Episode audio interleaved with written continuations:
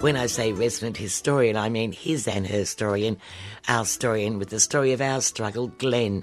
Good morning, Glenn. G'day, Susanna, and of course, g'day, listeners. Once again, we're here at 3CR, your only radio left. Look, something you notice in other media outlets, especially the print media, is just, the paucity or the poor quality of journalism you get in the corporate media. I mean, paucity. Well, yes. The lack thereof, of course, yes. Well, apart from, say, Royce Miller, what journalists do you see in the corporate media that have any sort of nous? And, yeah, I mean, I was thinking back, who have been some of the great journalists in Australian history? And I found some stuff by Rowan Cale on Rupert Lockwood. I thought, oh, Rupert Lockwood. He was a dangled journo a long time ago. For listeners who don't know who Rupert Lockwood was, he was a very active communist and was involved writing with the Seamen's Union, was involved in the Communist Royal Commission in the early 1950s. But he started life in the little town called Natimuk in the Wimmera region in Western Victoria. Sorry, Glenn, I have to stop you there. Mm-hmm. Where? Natimuk, Natimuk. In the Wimmera. That's right. And it's in the Wimmera, which is wheat country. Yes, Parrot, Rainbow, Tempe Warriellic, Speed, towards Oyen Way, but I wouldn't say Horsham and Oyen. Sort of northwest. Yeah, where it's dry and there's not much happening out there, and it's past Imbula. Past Imbula. Yeah, okay. Fair way past. And that's where Mr Menzies came from, that area. He came from Parrot. He was a horrible man, wasn't he? He was a horrible, horrible man. You know the good thing about him? Yes, he's dead. Correct. Anyway, I didn't mean that. Yes, I did mean that. You did, my dear. Anyway, Rupert Ernest Lockwood was born 10th of March 1938 in Natimuk, and his dad had the local newspaper. Natimuk. Yes, it was called the West Wimmera Mail, and it covered local events in the region. And it wasn't the most progressive paper. They mourned the death of Queen Victoria. They supported World War One, as you would in rural communities in those days. I'm sorry, what year did you say? This is during World War One. He was born back in 1908. Oh, of course. And his father was the editor of the West Wimmera Mail. I was going to say, I had some idea that 1938 was stuck in my mind. I thought if they're mourning Queen Victoria out in the West Wimmera, it took a long time for the news to reach them. But I'm not surprised. Well, if you've read The Feeding of a National Tuck Shop by Michael Cathcart, you'd see those strong links. That area of right-wing behaviour is not uncommon. Well, it's a desolate bloody place, isn't it? And The Feeding of a National Tuck Shop and Michael Cathcart's book on that period is another story. Feeding the National Tuck Shop. No, Defending the National Tuck Shop. Defending the National Tuck Shop. Written by Michael Cathcart in the early 90s. Anyway, back in the time of World War One, Rupert Lockwood's father was the editor, the producer of a local paper, and his first wife died, mother of Rupert Lockwood, and the father remarried. And he married a local member of the German-Australian Lutheran community, Ida Dorothea Klaus. Well, I'm sure that the German-Australian Lutheran community, was that what it was? Well, they were big across Western Victoria. They would have been, and South Australia. Yeah. Yes, of course, down in the valley of South Australia, the Barossa. In that region of Australia, a lot of towns had German names. And when the war started, all those names were renamed, anglicised names. But anyway, Rupert Lockwood's father remarried. He married a local German lady.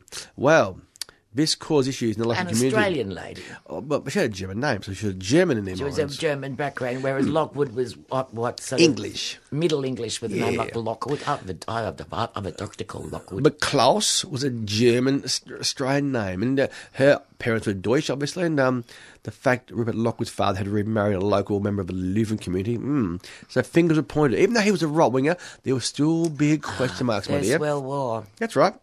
The anti-German... dreadful anti-German stuff. There was. And the harassment that his father and stepmother endured marked his mind. Okay, this is Australia, the land of the free and the brave and the Queen of England. There's some issues here. So Lockwood got some early knowledge of politics, and he used this later in life. Anyway, he spent a long time working for his father as a kid. The father used the kids.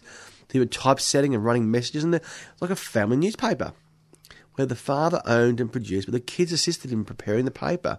So Lockwood, from a very early age, had his finger in the journalistic pie. Near the presses. Yeah. The roll of the presses. Oh, back in the old days. Oh, look, I can remember the smell of the typesetting ink. I'm in the old stepness in the 80s.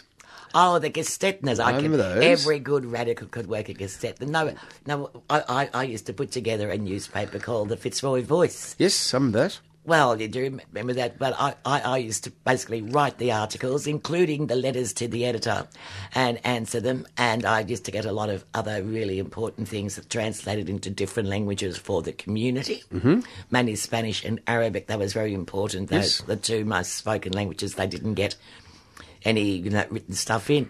I used to drum up the advertising for it, and I would do the layout, but like someone else would do the artistic thing, but I would sit there and put the blocks in. But I love the smell of it. Oh, that was where I met another young typesetting chap called Florenz Ron. Who, for the sake of goodness, is Florenz Ron when he's not at home? Well, I'm so sorry, Glenn. I thought you would have known Florenz Ron, you being a 3CR person. No, I might know his 3KZ, but I can't recognise him. I'm sure that other people who know 3CR will know Florenz Ron, one of our greatest technicians and trainers that we've had here. Good morning, Florenz. As I said, Florenz working... Oh, I think he's working like everyone is now at the ABC. I think actually he's working for John Fane. I wouldn't recommend that. Anyway, back to Mr. Lockwood. So he left Natimuk State School, then the Mechanics Institute, and went to Wesley College in Melbourne. And he was a contemporary of Prime Minister Harold Holt. Oh, for God's sake. Now, why would you do at Wesley College? It's a rich boys' school. Come now. Some of our 3CR presenters went to Wesley College. I have friends of mine there too, but they're from wealthy families. They're not you and I, my dear. They're not your working-class western and northern suburbs. Well, we'll see. Maybe anyway, they had scholarships. And Lockwood had a religious dimension in his upbringing. I mean, a Lutheran stepmother and an Anglican father. And he said there was a moral socialism in the house, which guided him. So, plus the anti-German atmosphere he encountered with his stepmother, the small-town jingoism, the moral socialism, it started shaping Lockwood's understanding of politics. And he returned after Wesley back to Natimuk. And he wrote for his father. He wrote about winners at the local show for the best Lamingtons, the best flowers, the Clydesdale mares, the picnic races, or how they stopped the bolting bread course in Main Street, Natimuk. The bolting bread cart horse in Main Street, Natimuk. Oh, well, that was a really big thing. They're lethal. They can be. Horses are fatal creatures. They hit you. They can kill people. They have over the years. By bolting. Yes, I know. My father was almost killed by a bolting horse in Burke Street, of all places. They happened. It killed the man next to him. They happened. Anyway, he spent time at Natimuk, and then in 1930 he moved down to write for the Melbourne Herald. Now, Don Watson, who was an old lecturer of mine, described the Melbourne Herald the 1930 Melbourne Herald as a hodgepodge of almost incredible banality and intelligent, often liberal, social and political comment. A hodgepodge of banality. Of incredible banality. Incredible. Yeah. A hodgepodge of incredible banality. Banality. Well, you could say that's the Herald's son now. It is. A hodgepodge of incredible banality. But what Don's saying was different was I had an incredibly good team of journalists. He said people like... They were the best of their generation. Brian Fitzpatrick, John Fisher, Clive Turnbull... Alan Moorhead, Douglas Wilkie, some of the best journos of contemporary Australia at that time. And Don was saying by 1939, there was a very, very strong CPA branch in the Herald office. Yes, I think there was, wasn't there? So here's Mr. Murdoch Sr.'s newspaper with its right-wing drivel and a CPA branch. Well, the Communist Party of Australia. Correct. Well, of course, at that time, during the 1930s, anyone with half a brain... Well, anyone with any bit of a brain, anyone who could think was a member of the Communist Party of Australia, or at least what were called fellow travellers, because they could all see. They could all see what was happening. Well, you had the rise of fascism in Europe. It was coming. They could see it, and the only answer to that was... it was communism. Correct. And that's why they were all every intellectual... Every smart Guido person, Baracci, people like that. Everyone at that time was in the Communist Party. If they had any bloody brains, they were in it. Anyway, Lockwood went to the Murdoch Herald. Times have changed, listener. Lockwood went to the Murdoch Herald, and he rose quite quickly through the ranks. He was a very skilled journalist, and he became good friends with John Fisher. Now, John Fisher, which I didn't know, his dad was Labor PM Andrew Fisher and Douglas Wilkie. They became quite good friends of those two. That wasn't his dad. Douglas Wilkie was his dad. They became friends of John Fisher and Douglas Wilkie. John Fisher's dad was Andrew Fisher, yes, who did say in 1914 that we will back England to the last shilling and the last man. So he might have been a Labour PM, but anyway. But what happened here? We had Lockwood, Fisher, Wilkie, good friends. They became very active in the campaigns to support the Spanish Civil War, to oppose fascism. And we saw the 1934 tour of Egon Kisch, the wonderful Czechoslovakian journalist, who was refused entry in Melbourne. He was made to sit a language test. What language was it? Just a second here. I'm hanging, my dear. Just for those listeners who may not know Egon Kisch. Now, he was a man from... He was from Czechoslovakia.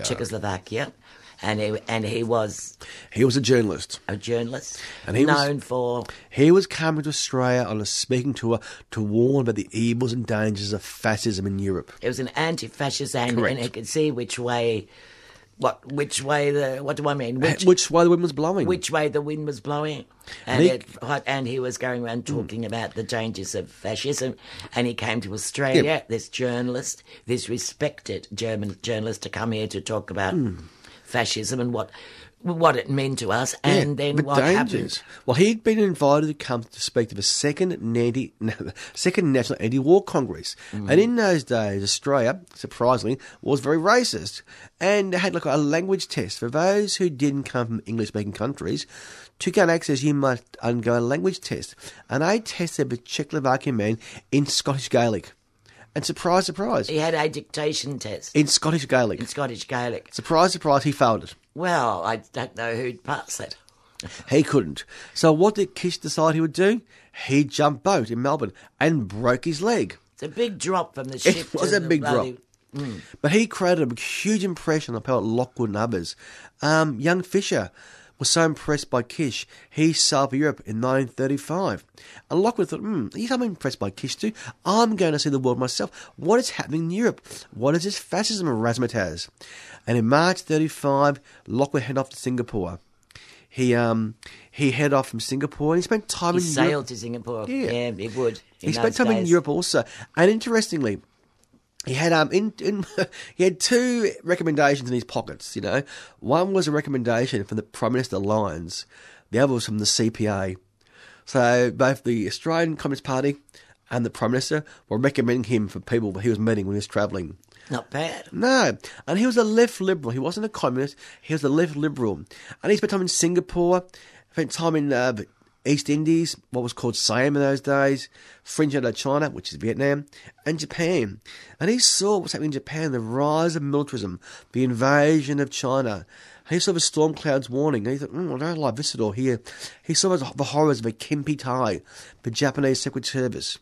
They have the Japanese Gestapo, the Kempeitai. Hang on. You're just going a little bit too fast, Glenn. I'm trying to get all these. You have to remember that I'm not 18.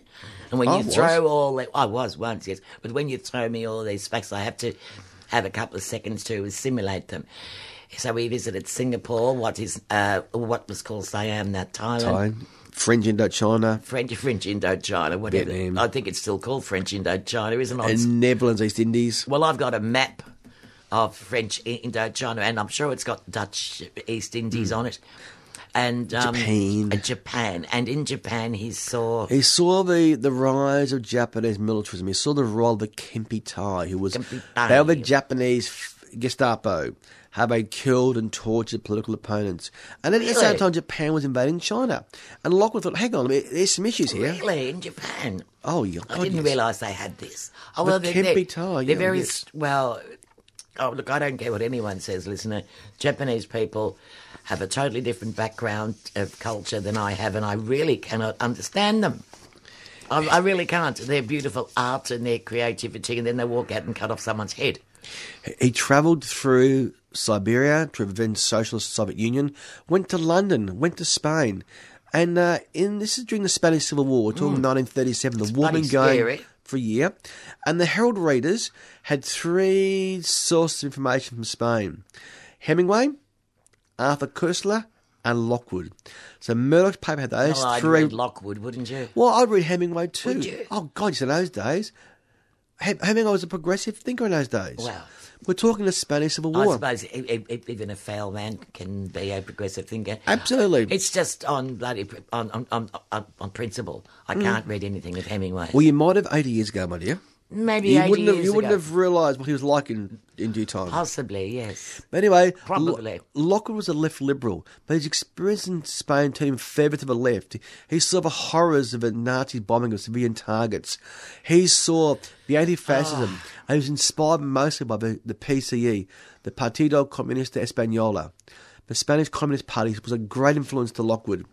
He spent time in England, and he just travelled around Asia, Europe, and he made such a prominent influence. Murdoch decided to come to Australia, and Murdoch brought him back to write for the Herald.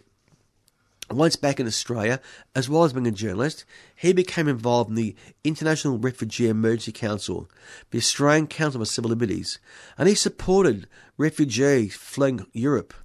And he spent time in the Canberra Press Gallery. And in the Canberra Press Gallery, he crossed links with Mr. Menzies. He was at a press conference, and he questioned Menzies about, why are you selling pig iron to Japan? They're bombing China. They're killing people. Why are we selling Australian iron to Japan? Well, did this impress Mr. Murdoch? Not on your nully. Mr. Murdoch or Mr. Menzies, both? Mr. Murdoch. Well, Mr. Menzies, Mr. Murdoch stroke, one equals the other. And Murdoch had wind of it. So, hang on, this isn't good enough. He's one of our senior journalists. And he's daring to criticise the Australian Prime Minister. Pig Iron Bob. That's right. And that's what he was called. Lockwood said, pig iron, you're selling pig iron for Japanese. And they're bombing China. Why are we doing it in Australia? Well, Menzies wasn't impressed, less so was Murdoch. So Murdoch didn't sack his work. Because he sort of, what's the word, how would you say, he transferred him sideways in a downward direction. Like back to the same level as a cadet journalist. Back to Natimuk. Back, well, not as far back, but he was sent sideways. And he wasn't impressed by this. So I wonder what Murdoch and Menzies thought about the pig iron when the Japanese started dropping that pig iron back on us in the form of bombs. Yeah. Well, by that stage, Mr. Menzies was out of power, and I'm not sure Mr. Murdoch would have set out to be under the censorship laws of those days. Oh, that's life, I suppose. Anyway, Mr. Lockwood... Well, we made a profit, so... Rupert Lockwood left the Herald. He went elsewhere. And there's a new paper being formed in Australia. It was called The Weekly. And he became a journalist for The Weekly. It didn't last long, The Weekly. It was a paper it ran from about the outbreak of World War II to about 1941. But the big corporations squeezed it out. You know how you hear about the free market and competition, how we all equal. The big corporations, you know, the Murdochs and the Fairfax said, okay, the news agents, you stock this paper, we'll reduce our stocks to your newsagents. We'll go elsewhere. So it's the cartels, you know. So, you know, The Weekly was an independent, free-thinking paper, but it fell foul of the big newspaper barons. And by this time, Lockwood had joined the Communist Party of Australia. He'd been influenced, as I said, by the Spanish Communist Party. He'd always been a liberal, and they thought, okay, I will join the CPA. And he became very active. And so these experiences of what he saw in Spain, the experiences of what happened in Australia, was the CPA was the only answer. So he spent time, as I said, with The Weekly, and The Weekly was squeezed out of existence by the Murdochs and others. And he fell, he fell under the...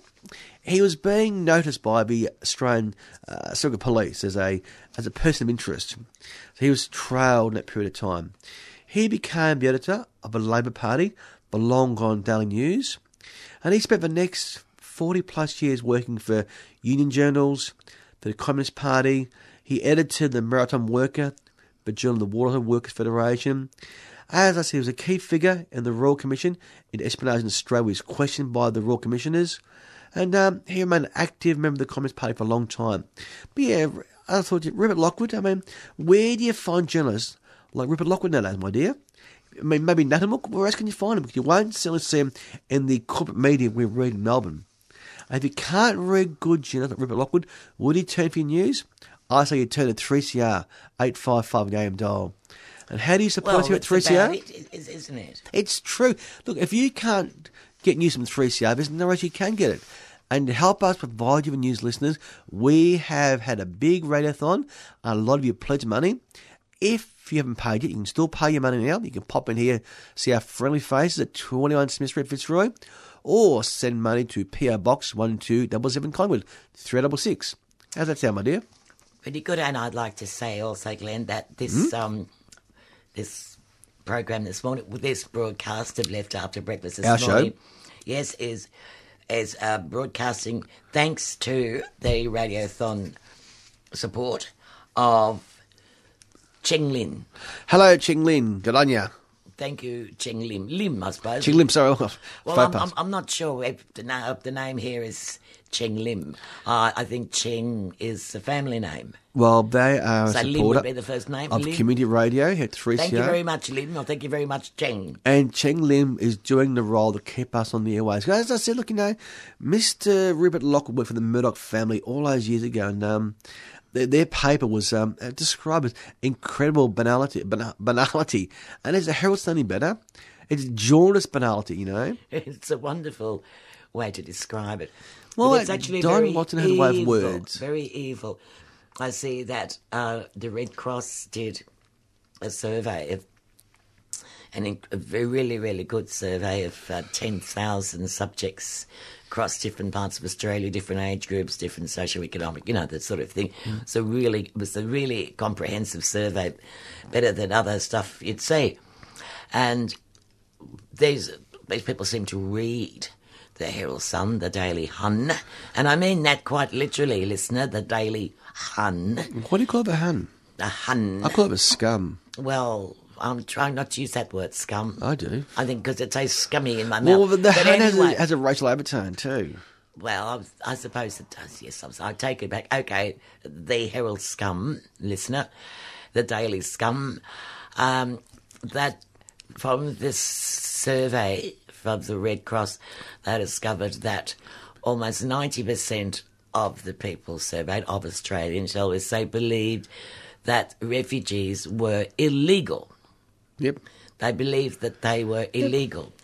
And the same number of them also believed that there was an office where you went to and you put your name down, that there was a queue, that you applied to come to Australia and you waited your turn. And they really believed this. Yep. These people believed this. No wonder it was so easy to twist their little minds into allowing death and standing by and watching the slaughter of innocents, to watch that happening when they believe refugees are illegal and they believe that there's a queue. And where did they get that from? The Murdoch media. I was reading some... disgusting. I was reading some Alain Badiou the other day. Look, my French is dreadful. I have no French at all, but Alain Badiou, as I pronounce my Australian accent, is a French philosopher. And he's just talking about, you know, the contemporary propaganda, but the media. And their role is to destroy any idea of hope amongst people, you know. What? The idea of the media is to destroy any idea of hope amongst the people. You have hope for better vision, better options, you know. And you read a meeting, your hopes are misplaced, you know.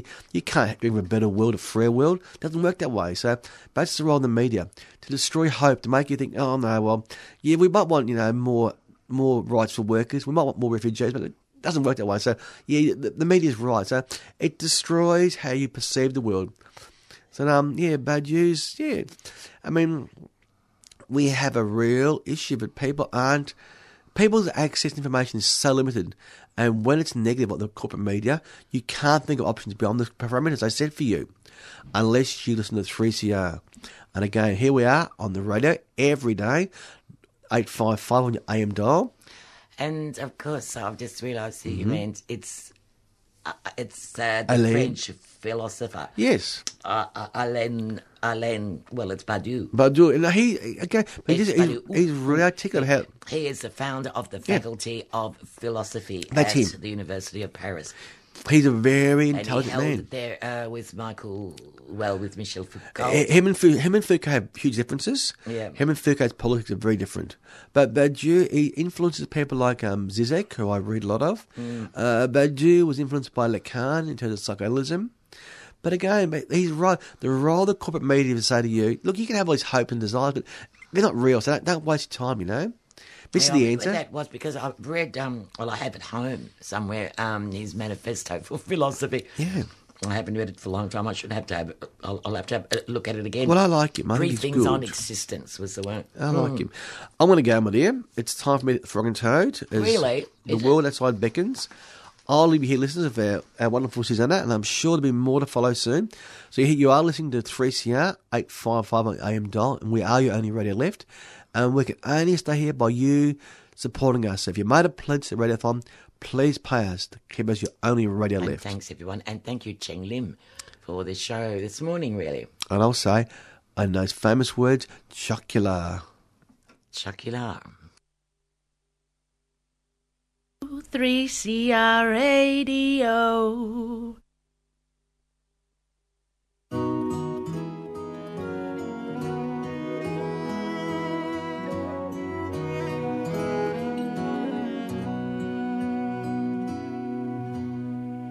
Remember when we walked in hills of heather, singing, weaving mystical rings. Now in a while, my precious child, you will unfurl your wings, and I'll have lost what I believed.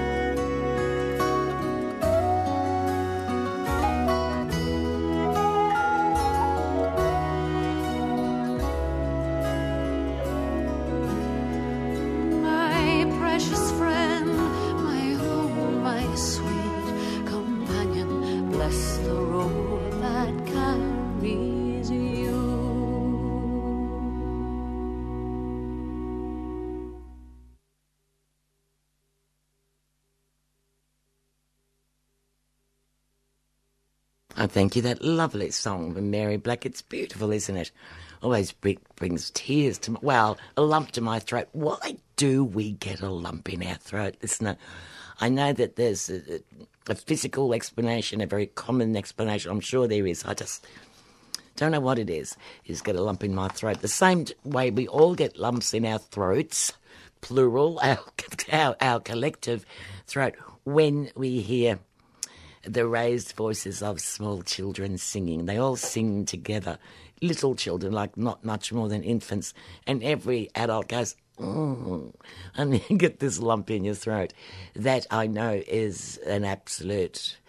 I know where that begins. It begins at the thalamus very quickly because it's such an instinctive thing for the adult of the species to react to, you know, the cries of an infant. And when they all sing their little voices like little angels, it goes into overdrive. But that's just to show us, of course, that we are made, we have evolved to protect the young of our species, though you'd wonder sometimes, wouldn't you?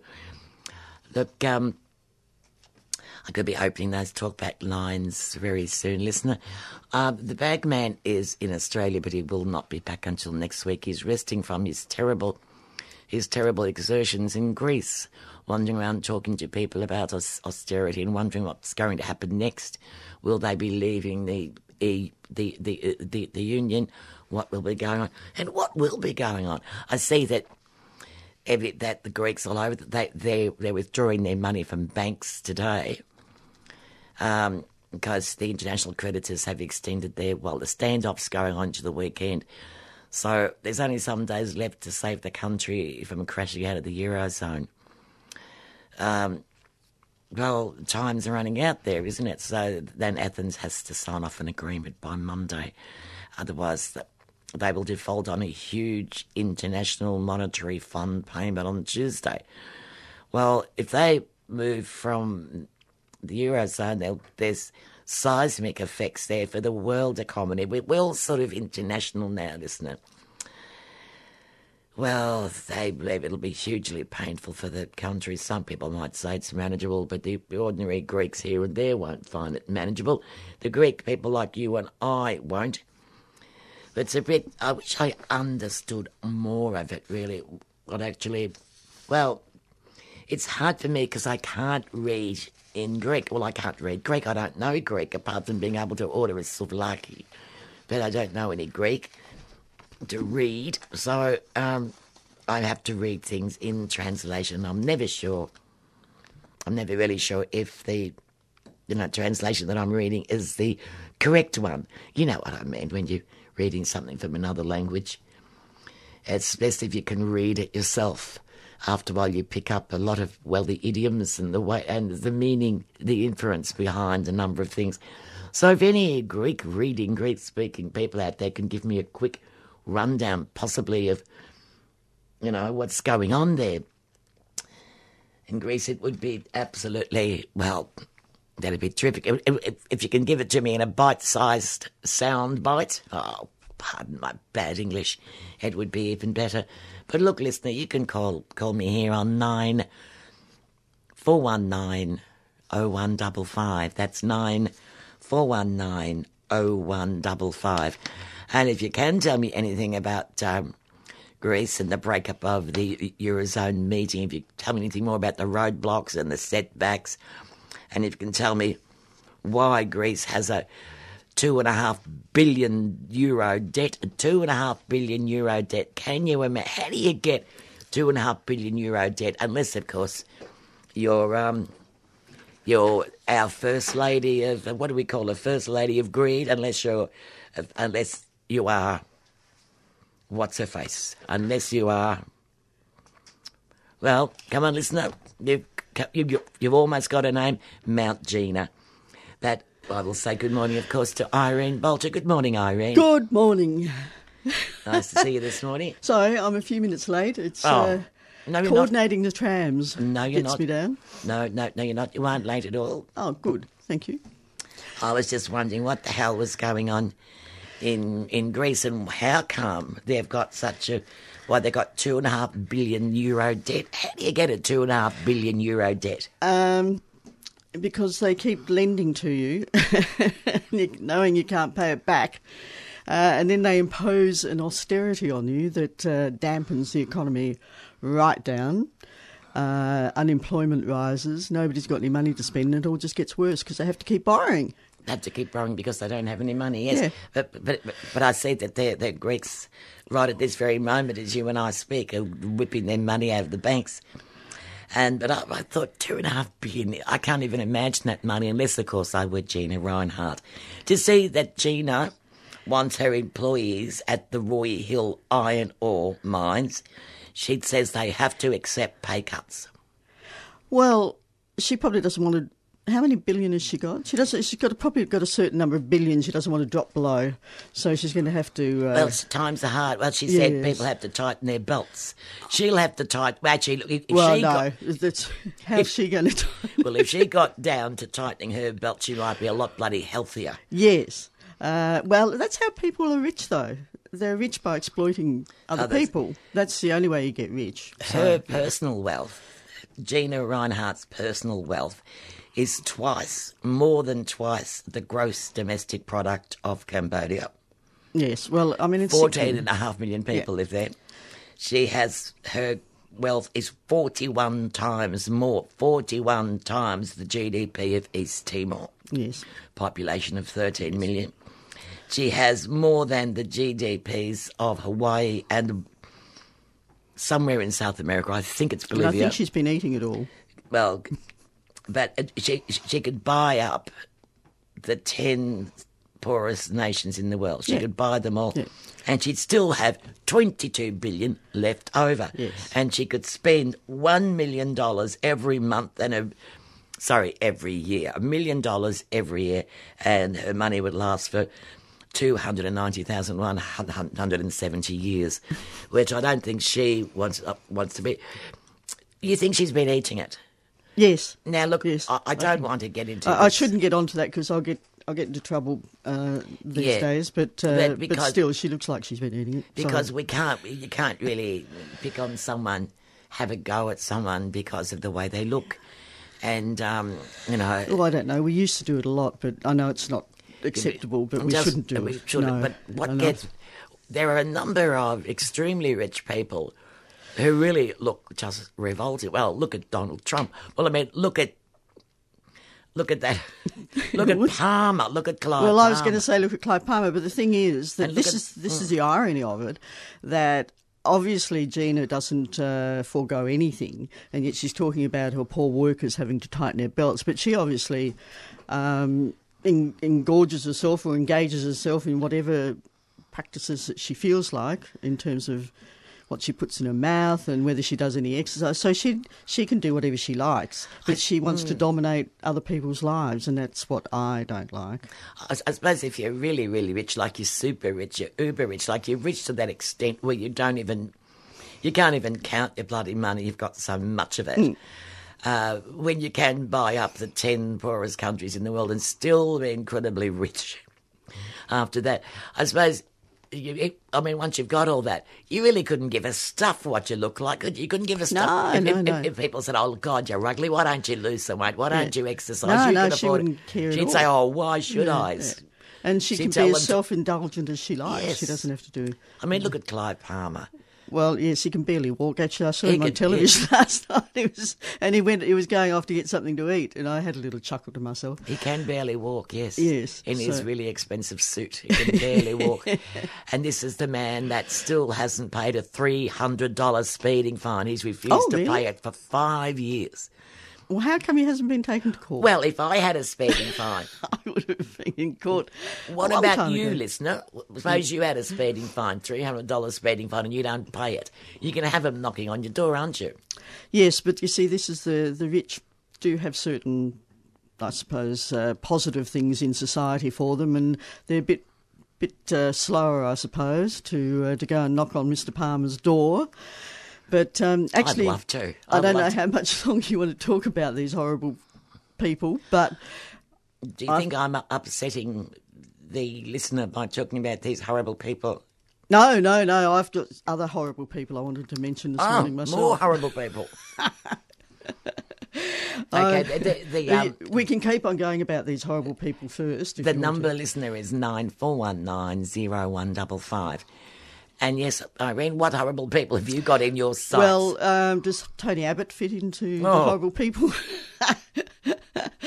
I And I was thinking this morning that whether he would be likely to take away citizenship from people like me who trolled on his Liberal Party on his Liberal Party Facebook page. And the thing that I noticed most about it is how traumatised some people are by the thought that we're going to be invaded by the Muslim hordes any old minute because of what his very successful scare campaign for some people. I'm sure the intelligent, sensible people out there in 3CR listener land are not impressed by it.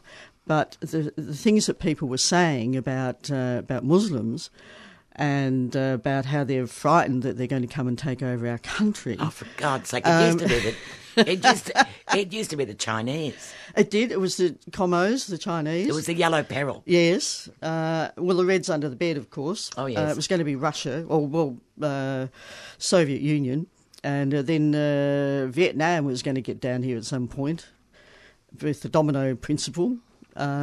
So yes, now it's the Muslims. And it really irritates me beyond belief to see the nonsense that's going on at the moment. And you'd have to think that young man who's not very sensible in terms of what he's running around saying, but you can understand it in a way in that if you prick them with give them a jab with a sword every now and again, what are people who are Muslim, and they're not allowed to retaliate to anything. Any provocation from the government and from people who are saying that all Muslims are like this and that we're frightened of Muslims. What a lot of rubbish. I mean, What a lot of rubbish. I have dealings with people who are Muslim every day. I don't have any problems with them at all. The only time I ever have a problem is if Bashar Huli has a go at helping Richmond beat Collingwood. Oh, right. Well, yes, no, that is important. That is important. It's a matter of great significance, of great import. Though I wondered when I saw all this stuff going on about losing, the citizenship and things. Yes. I wondered, well, they don't count me as the IRA anymore. No. They used to be a lot. I thought it took me back to the 50s, early 50s. Yes. When I was going to school, I'd get bashed up on the way to school and bashed up on the way home. Yes. For going to the Catholic school. It'd be called Irish. Yes. My family's been here since 1842. Yes. And I'm calling me Irish. Have you assimilated yet? Do you think? No. And I haven't, because I used to get bashed about it. Well, at least I couldn't get a job in the Commonwealth Public Service. No. There was a lot of discrimination against Catholics. Yes, because I couldn't get a job in the Commonwealth Public Service. Mm. This is weird. This is absolutely something. I thought, well, if I lose my passport, I can be warmed by the thoughts of Magna Carta. What does it say in the Magna Carta? Something about to no one will we sell. To no one will we. Slow down any right or justice. No free man shall be seized or imprisoned or stripped of his rights outlawed or exiled or deprived of his standing in the country in any way. Well, 800 years later, what have we got? We've got an Australian government wanting to do just that. And on what? No evidence. Well, this is the thing, that they've taken away the rule of law here in relation to this. So it can be on somebody's word. Peter Dutton's word. Yes. Peter Dutton's. And who's he going to listen to? He doesn't have to listen to anyone. No, he can just decide. Yeah. Look, John out there in the hills somewhere says he has an answer to the Greek debt crisis. Should we have a quick listen? Yes, because he might need to tell them. Yes, perhaps he could tell them. John? Hello. Oh, God, hello, John. Sorry, you came out very loud there. You scared her then. Oh, all right. Sorry about that. That's all right. She jumped. Yeah, well, I think the International Monetary Fund and the other Greek creditors should accept the same standard that applies to creditors when a corporation goes bust. Yes. Was put into liquidation. Yes. That is that they have to accept some of the risk that was involved with that company.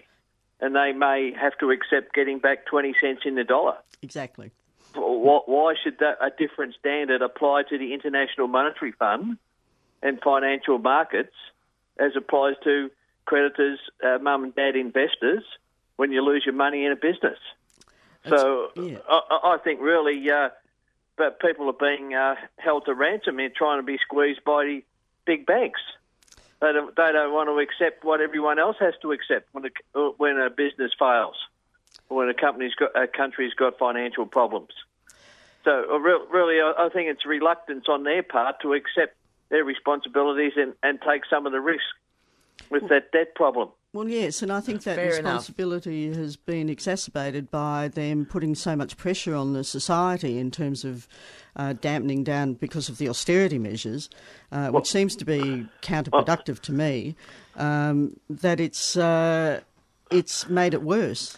Thank you, John. That was terrific. That was the answer. Well, of course, my answer to it, of course, is Iceland. Oh, yes. Do what Iceland did. Yes, exactly. Yes.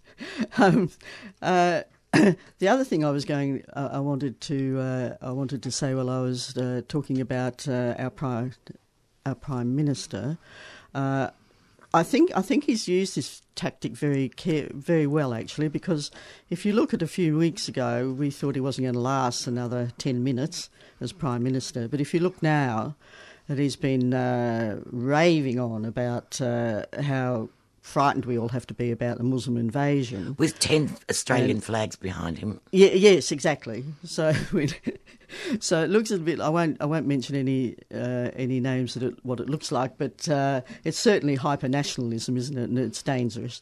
I think that people need to think very carefully and sensibly about this. I mean... It was Australia and United States and Britain who went over and started in Iraq and the countries in the Middle East and absolutely totally disrupted them and opened it up for this sort of thing to happen. But it's over there. I mean, is ISIS going to come down here to Australia on a big boat and attack us? No, they're not. It's just silly. And people need to use common sense about this. And I'm pretty tired of him. I mean, I've come back from Spain and I'm thinking I should go back just to get away from it, but I think I might stay here and have a fight about it. Yes, it's pretty damn scary, isn't it? Well, taking people's citizenship away on with no evidence is a terrible thing. On a whim. Yes. I wonder if you remember. I can't remember. Look, and listener, maybe you'll remember. If so, you can give us a ring on 9419 0155. There was a young man. An Australian young man. I believe he was born here, or he'd been here since he was 2 years old or younger, from one of those countries in the former Federation of Yugoslavia. Oh, okay. Now, He was a bit of a thug. In fact, let's be real here, he was a thug. Yes. He was not a very nice person. He was a petty quim, standover, push around, assaults, thefts. I think he held up with, theft with, like, armed robberies. He wasn't a very nice chap. He was deported back to this country that he didn't know. Yes, that's right. The language he had no... He never lived there. He couldn't speak the language. Yep. He had no sort of status there at all because they didn't know him. They didn't want him. He wasn't theirs. He'd been in his... I think he was either born in Australia or left that country on his parents' passport because he was... Yes, I think he was very young when he came, but his whole, pretty much all of it, nearly all of his life had been here, so he didn't know anything about over there. It was like, me being sent over there. Yeah, I mean, so what ever happened to him? Well, I don't know. Someone must know what happened to him. I don't know, the poor thing. Is he still sitting outside the Australian embassy crying as the last time possibly we heard. The poor thing. Poor. I mean, okay, he's a thug, but come on. But it's just ridiculous to do this because, and with this young fellow on Q&A the other night, he's probably being followed by ASIO every minute of his life in any event. He's hardly a big threat to us at this point. He spoke out about something that people might disagree with, but so what? There's plenty of people around that I disagree with, but I don't want them to be... It's quite a lot, actually, but I don't want them sent out of Australia and have their citizenship taken away, or I don't want, the ABC to be sold off or closed down because Mr Abbott doesn't like what he said. On a whim. On a whim. And, well, because it helps him stir up this fear and trembling amongst the population about we've got these horrible... people who chop people's heads off, and this is one of them who's got the potential to do that, and what are we going to do, and we've got to keep them out from coming back. I mean, even keeping little children, and I read in the paper, and I've forgotten which politician it was who said that, well, you know, we can't have the children back either because... you know, because of what they might do. Well, you know, really, there's ways of dealing with that with children, and it's cruel and heartless, and I'm pretty much over it. And I'd like, and I hope 3CR doesn't get closed down by Mr Abbott. Because I'm totally against any law. It's disgusting. All law. It's disgusting. And I just can't believe that we've come to this, frankly. I mean, we've had our moments of panic before, and... when we're going to be invaded by, as you've said, China or whoever. Yes, I remember growing up with the Yellow Peril. Yes. And all I've got left for now is a bit of sculpture, like a bit of squeezed toothpaste tube that's been moved 4 times around the city. It's now on the banks of the Arad, and you can't find it. Oh, yes, the Yellow Peril. The Yellow Peril, but you can't find it anywhere. I have seen it. Well, it was in Burke Street. It was... Yes, no, now it's down... It's down on the river. Yes. Somewhere. Yes. Yes, I mean, it's crazy stuff, and I just think that if people fall for it, I fear for, first of all, our education. I'm not going to blame any teachers or anything, but I just fear for... Education's been under attack for a long time. Yes, I'm not going to attack teachers or anything, but I just fear for perhaps people's ability to think. Some people are so gullible, and they just accept what's said rather than really thinking about it. It's in the water. Oh. I really think there's something in the water. I've been saying for a number of years there's something in the water, and I've been sort of joking, really. But no, I mean it. There is definitely something in the water. And also it's in what people eat. Really? So something in the sugar, something in one of those... But I eat all... I drink water and I eat... Well, but you're all right because you aren't doing the other stuff.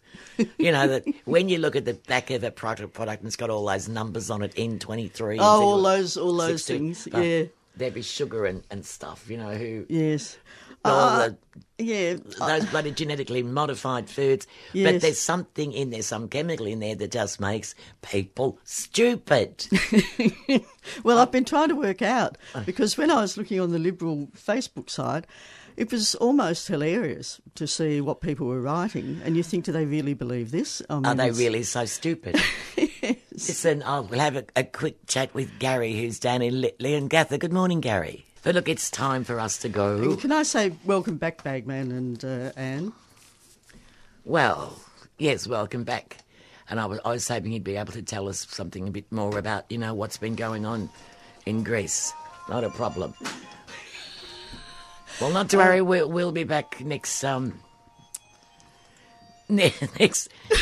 Sorry, listen, we'll be back soon. Mr Abbott hasn't taken you off air. No, we'll be back next week. That'll be ramblings. Fantastic, yes. So we'll see you next week. Bye.